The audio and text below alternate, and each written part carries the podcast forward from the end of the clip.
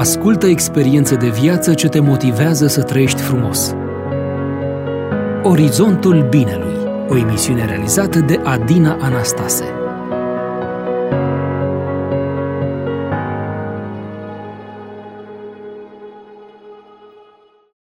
Bună ziua, dragi ascultători, și bine ați revenit la o nouă emisiune a Orizontul Binelui.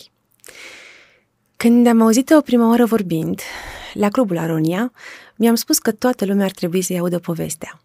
Doamna Monica ne va spune astăzi fragmente din viața ei, despre o carieră de succes în domeniul juridic și o adicție cu care s-a luptat ani întregi. Acum, după ce a găsit răspunsul la căutările ei, face parte dintr-o grupă a alcoolicilor anonimi din Brașov pentru a ajuta și alți oameni să găsească refugiu și ajutor în fața adicțiilor. Bine ați venit, doamna Monica! Ne bucurăm că sunteți astăzi cu noi! Bună ziua și mă bucur mult că m-ați invitat, este onoare pentru mine și am venit cu foarte mare plăcere, tot așa cum în urmă cu o lună mi-am prezentat fragmente din viață și la Clubul Aronia. Eu uh, știu mai multe, pentru că am ascultat și acel, uh, când ați vorbit și acum o lună, dar pentru ascultătorii noștri, cât timp v-ați luptat cu alcoolismul? Dacă aș fi în uh, grupurile mele din care fac parte, grupul Redivivus Brașov este denumirea grupului Alcoolici Anonim din Brașov și grupul Bonus Pastor al alcoolicilor vorbitori de limbă maghiară m-aș prezenta Sâmânica și sunt alcoolică.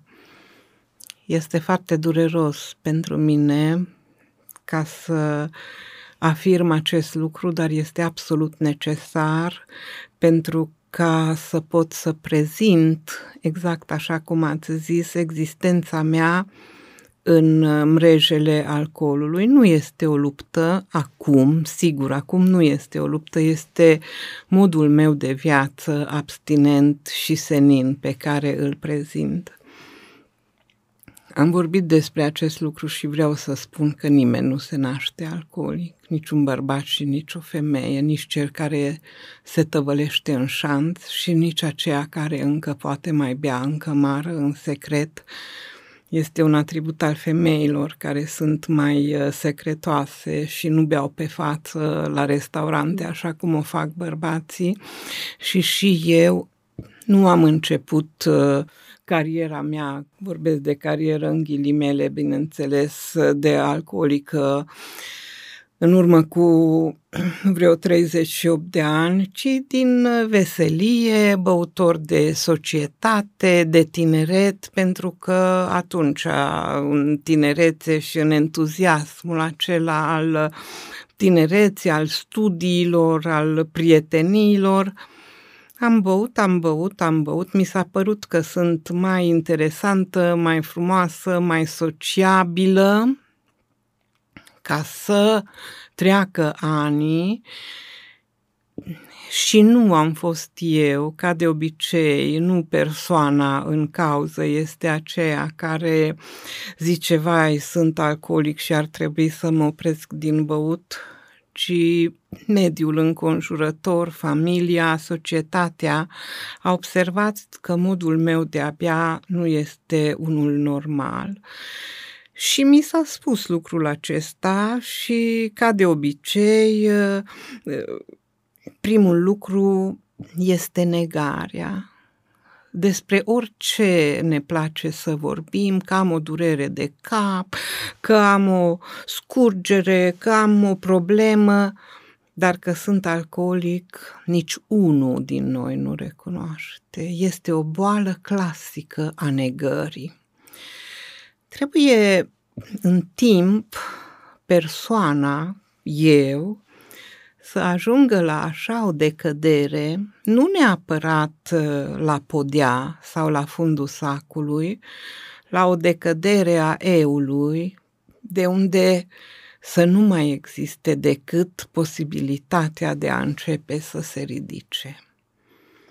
Și fiecare care suntem în grupuri sau persoane pe care le cunosc, a ajuns la podea, la fundul sacului, sau la așa o decădere a eului și a sufletului de unde n-a mai existat uh, altă ieșire decât opritul din băut, pentru că din alcoolism nu există vindecare. Există moarte sau spitalul de nebuni, pentru că am fost și acolo. Fiecare om moare, dar alcoolicul crapă undeva pe marginea unui șant sau abandonat sau multe, multe exemple aș putea să vă dau. Și revin la perioada mea, mult timp mi s-a spus că eu nu am voință, că nu vreau să mă opresc. Să știți că eu am foarte mare voință. Până la vârsta pe care o am de aproape 70 de ani, am învățat foarte mult. Studii universitare, postuniversitare, căsătorie, copii, proprietăți, mașină, avere. Tot am putut să fac cu voința mea, dar eu cu voința mea nu am putut să mă opresc din băut. Spitalele nu au putut să mă vindece și să mă oprească din băut. În afară de spitalul de TBC din Brașov, eu am fost pacienta fiecărui spital de interne, județean, de neuropsihiatrie, nu, și din județ, Săcele, Timiș, pentru că dacă nu mă duceam eu de bunăvoie să mă internez, membrii familiei mă internau, este foarte trist, dar nu puteau înțelege ce se întâmplă cu mine. Și atunci, în dorința de a mă ajuta, mă internau, dar niciun spital nu a putut să mă, inter- să mă vindece, deși eram internată și o perioadă mare le plăcea medicilor să mă aibă de pacientă pentru că și plăteam și și promiteam că dacă ies, apoi eu o să duc un mod de viață foarte bun, dar am mințit și acolo pentru că abia așteptam să ies din spital ca să pot să beau Deja acolo mă gândeam că știu eu unde o să mă duc. Este foarte straniu modul de gândire al unui alcoolic. Pervers. Ce v-a convins să... Cum... Care a fost momentul ăla când a spus de acum gata? Am cum am făcut așa multe ca să beau, am făcut la fel de multe lucruri ca să nu beau. Am fost, uh, pe lângă faptul, revin la internările nenumărate în diferite unități spitalicești, pentru că toată lumea credea că mi-am pierdut uzurațiunii și că eu nu mai sunt normală, am uh, fost și la uh, diferite instituții din acestea, că avem în țară, pe lângă Sibiu, pentru femei, adăposturi în care se vindecă femeile dependente de alcool și droguri. Am participat la alte cercuri, am participat și am fost uh, la Fundația Bonus Pastor, de care vorbesc, care funcționează pe lângă diferite biserici, dar uh, pentru că nu am fost uh, onestă, nici sinceră, nici uh, suficient de credincioasă, pentru că uh, mândria, prefăcătoria, fățărnicia, toate acestea m-au caracterizat, deși știam interesantă duplicitatea aceasta, că știam că nu fac bine, cu toate acestea eu nu puteam. Eu nu puteam să încep Schimbați. să mă vindec. Nu puteam. Am avut perioade, după unele tratamente, am avut perioade scurte sau lungi de abținere de la băutură, nu abstinență senină, mm. așa cum o am acum. Abținere, că nu beau, dar faptul că nu beau, asta nu înseamnă nimic. Și după acele abțineri, recidiva era iminentă, iar recădeam și starea mea era și mai rea decât cea de dinainte. După o perioadă urâtă în care am uh, băut și toată lumea a ajuns la convingerea că nimic nu se mai poate face cu mine, am căzut, bineînțeles, în zorii zilei, am căzut la propriu, nu la figurat, și mai jos nu se putea, nici trup, nici suflet. Mai jos nu se putea. Și atunci a fost momentul în care mi s-a părut că aud o întrebare, vrei să te vindeci? Și eu am răspuns că da, Doamne, aș vrea, pentru că eu nu mai pot. Sigur, acum, după atâția ani, este straniu să spun lucrul acesta și unii ar putea să creadă că nu este adevărat, că eu am avut o trezire spirituală. Dar trebuie să știți că eu uh, am citit foarte mult, eu am citit Biblia, am citit Evangheliile, eu am mers la biserică, că nu cu sinceritate și ăsta este adevărat. Dar eu știam că paraliticul lângă lacul Betejda a stat 38 de ani și n-a putut să intre, că n-a avut cine să-l ajute. Eu n-am putut să mă vindec până în mod sigur Dumnezeu nu m-a ridicat. Pot să spun data aceasta, o să nu știu când... Poate aminte și data exactă. 9 ianuarie 2010. Data este a doua mea zi de naștere, mai importantă decât aceea în care m-am născut cu mulți ani în urmă. Pentru că această zi eu m-am ridicat și am continuat munca mea, am continuat că eu am făcut parte din acele grupuri despre care vă vorbesc, numai că n-am fost sinceră și cu onestitate. Am mers în fața lor și am spus, am admis că sunt neputincioasă în fața alcoolului, că viața mea a scăpat de sub control. Acesta este pasul 1 și la alcoolici anonimi, acesta este și pasul meu 1 în care am fost nevoită să admit că viața mea a scăpat de sub control. Și atunci, de atunci, Ați auzit, eu pot să vă arăt și o să vă arăt și o să vă spun că astăzi am 4076 de zile în care eu nu am băut alcool. Au trecut 11 ani și 2 luni. Mâine vor fi, sau 3, ianuarie, februarie, martie. Și de atunci, cu ajutorul grupului al acestor oameni, cu ajutorul lui Dumnezeu, cu munca pe care o fac, cu cititul, cu dat mai departe acest mesaj, am ajuns ca să vorbesc despre mine și am vorbit, am acceptat să vorbesc despre mine acolo unde m-ați cunoscut dumneavoastră. Ați precizat uh, care a fost primul pas pe care l-ați făcut. Am admis. Este primul pas că am admis că sunt neputincioasă în fața alcoolului. Fără admiterea aceasta a opririi din băut și fără a admite acest lucru, nu există mers mai departe.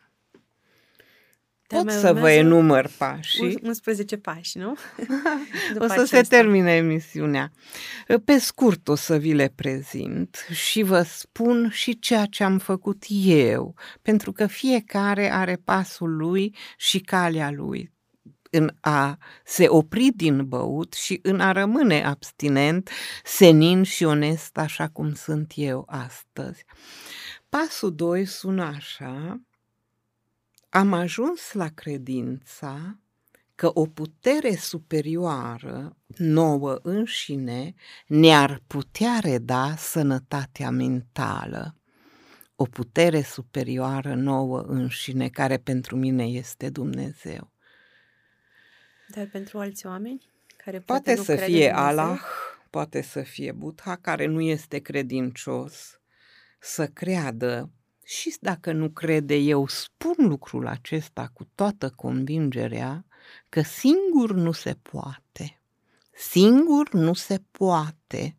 Nu există. Repet, eu cu voință am făcut multe lucruri, dar eu cu voință nu am putut să mă opresc din băut.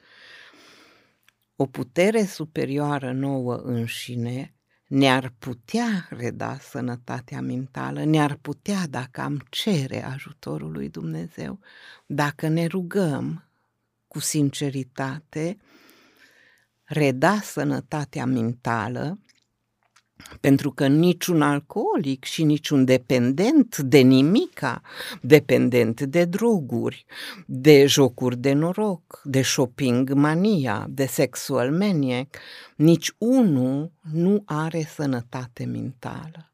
Un om normal nu face ceea ce face un dependent.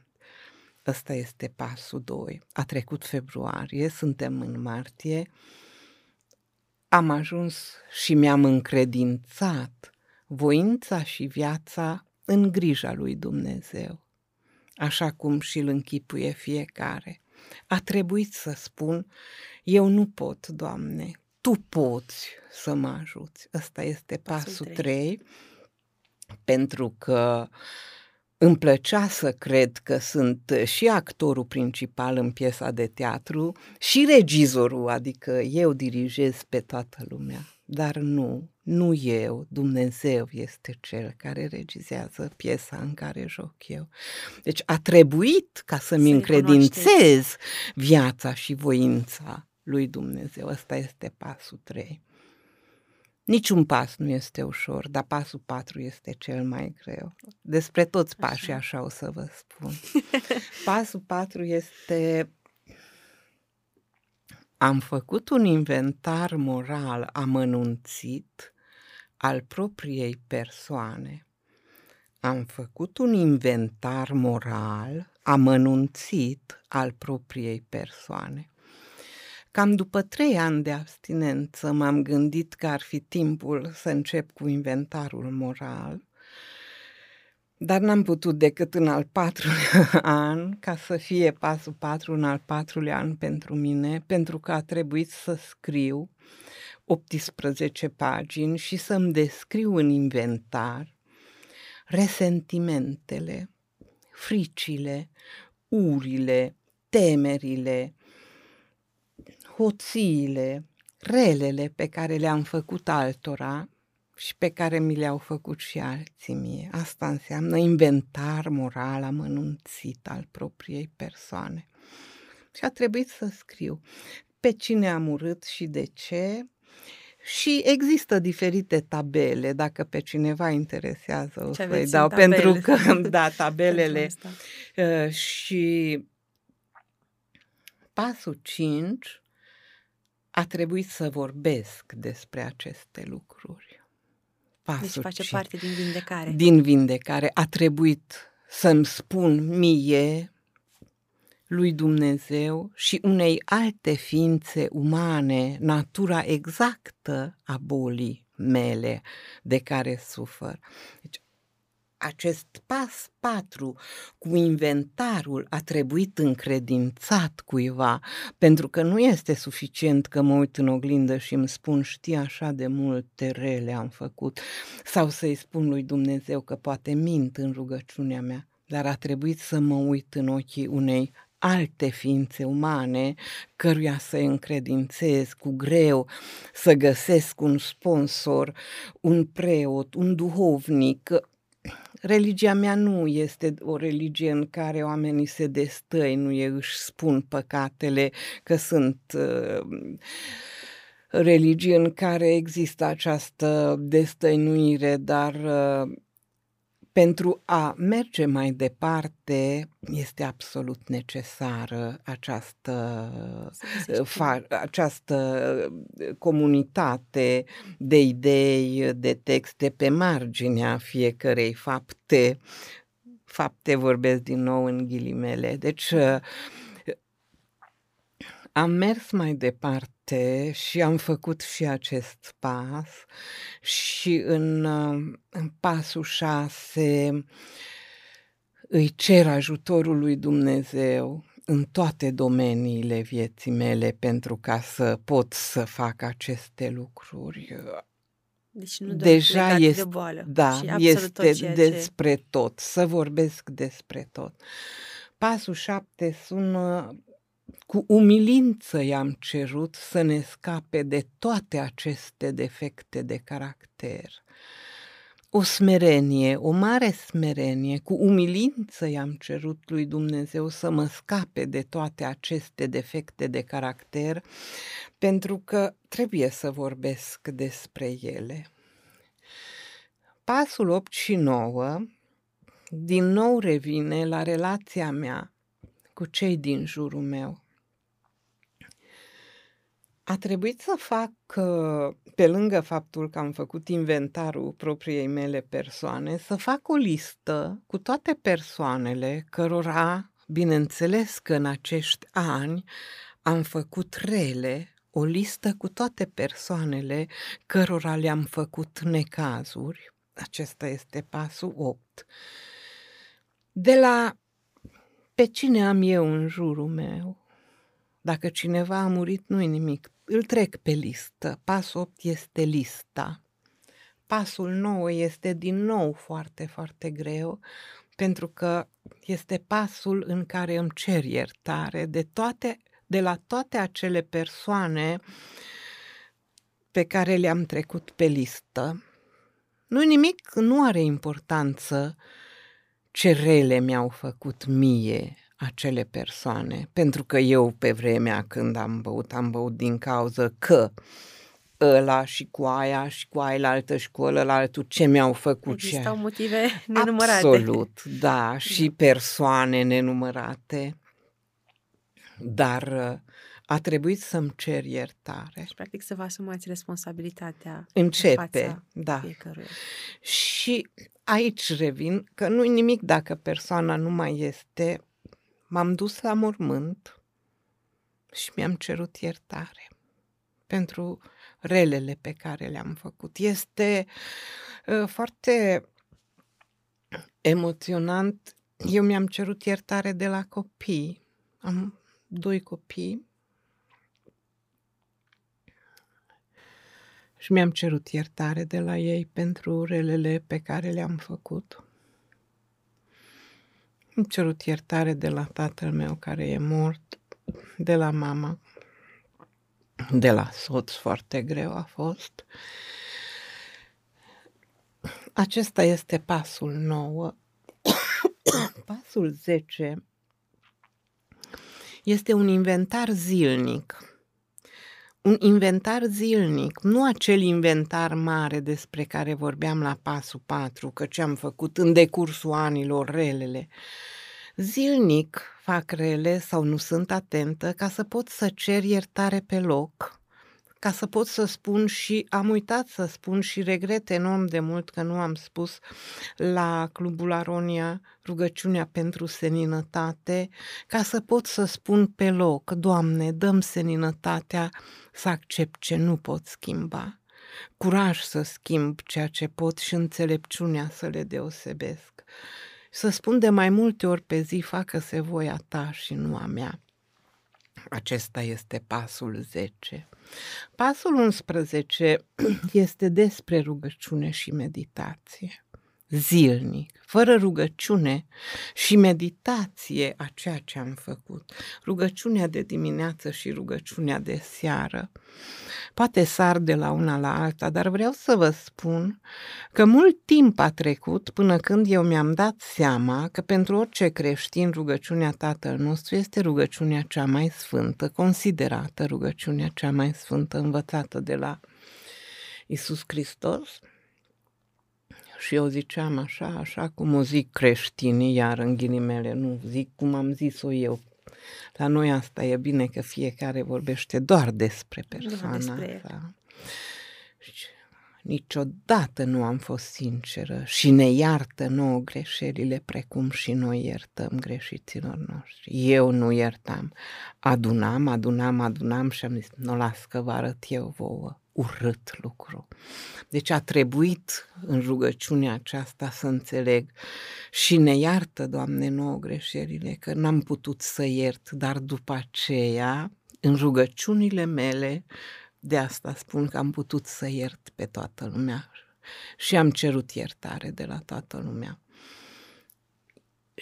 Pasul 12, pentru că o să vorbim mult și despre pasul 12, ă, sună așa, eu vorbesc liber, ca urmare a acestor pași, despre care v-am vorbit, am ajuns la o trezire spirituală,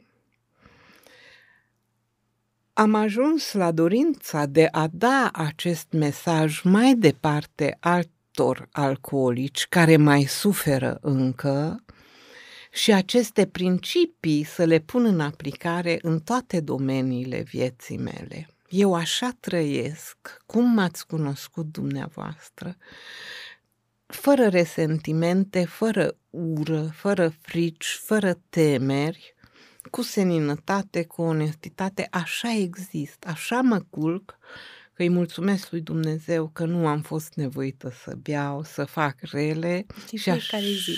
în fiecare zi și așa mă trezesc, mulțumindu-i pentru o nouă zi, pentru existența care mi s-a dat.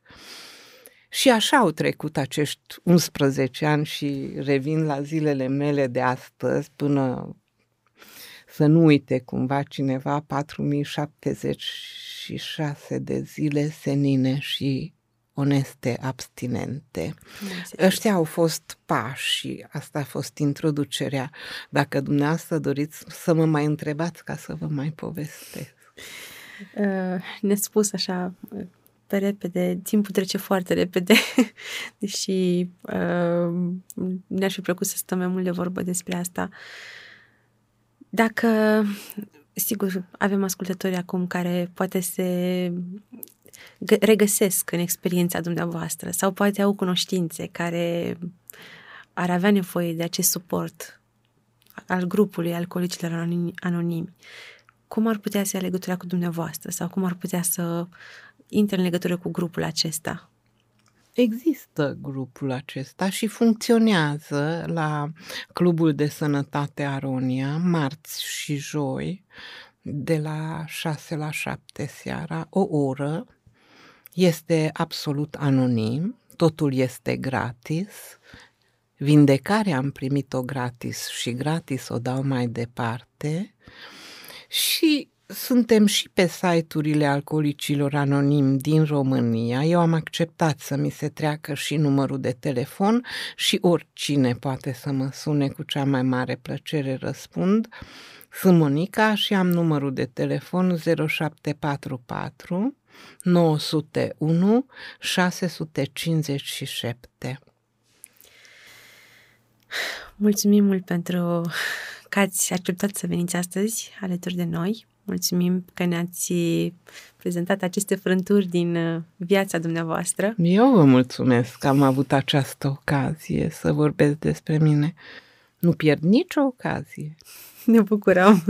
Vă mulțumesc. Ne bucurăm. Dragi ascultători, ne bucurăm că ați fost și astăzi alături de noi și așa cum, uh, cum ați auzit în experiența de astăzi, dacă știți pe cineva care ar fi interesat să facă parte din acest grup al alcoolicilor anonimi sau alt persoane cu diferite adicții, încă o dată puteți să luați legătura cu doamna Monica de pe grupurile de pe site-uri, site pagini, peste tot Dacă există. puteți să repetați încă o dată numărul dumneavoastră de telefon în eventualitatea în care un ascultător vrea să își noteze din nou. 0744 901 657. O săptămână minunată vă doresc și în fiecare zi să vă bucurați de zilele senine și frumoase pe care ne le dă cel de sus. La revedere! thank you Ascultă experiențe de viață ce te motivează să trăiești frumos. Orizontul Binelui, o emisiune realizată de Adina Anastase.